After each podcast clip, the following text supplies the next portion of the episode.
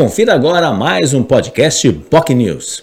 E no Jornal em Foque desta terça-feira, 3 de outubro, nós tivemos a participação do secretário municipal de Meio Ambiente e vereador licenciado à Câmara Municipal de Santos, Marcos Libório, do PSB, Partido Socialista Brasileiro. No programa de hoje, ele revelou que será candidato à reeleição em outubro do ano que vem e falou também dos seus planos para esse período que permanecerá à frente da Secretaria de Meio Ambiente, já que em abril do ano que vem terá que se desincompatibilizar para disputar a eleição. Falou das ações, dos desafios e das prioridades da pasta do meio ambiente, entre outros temas relevantes.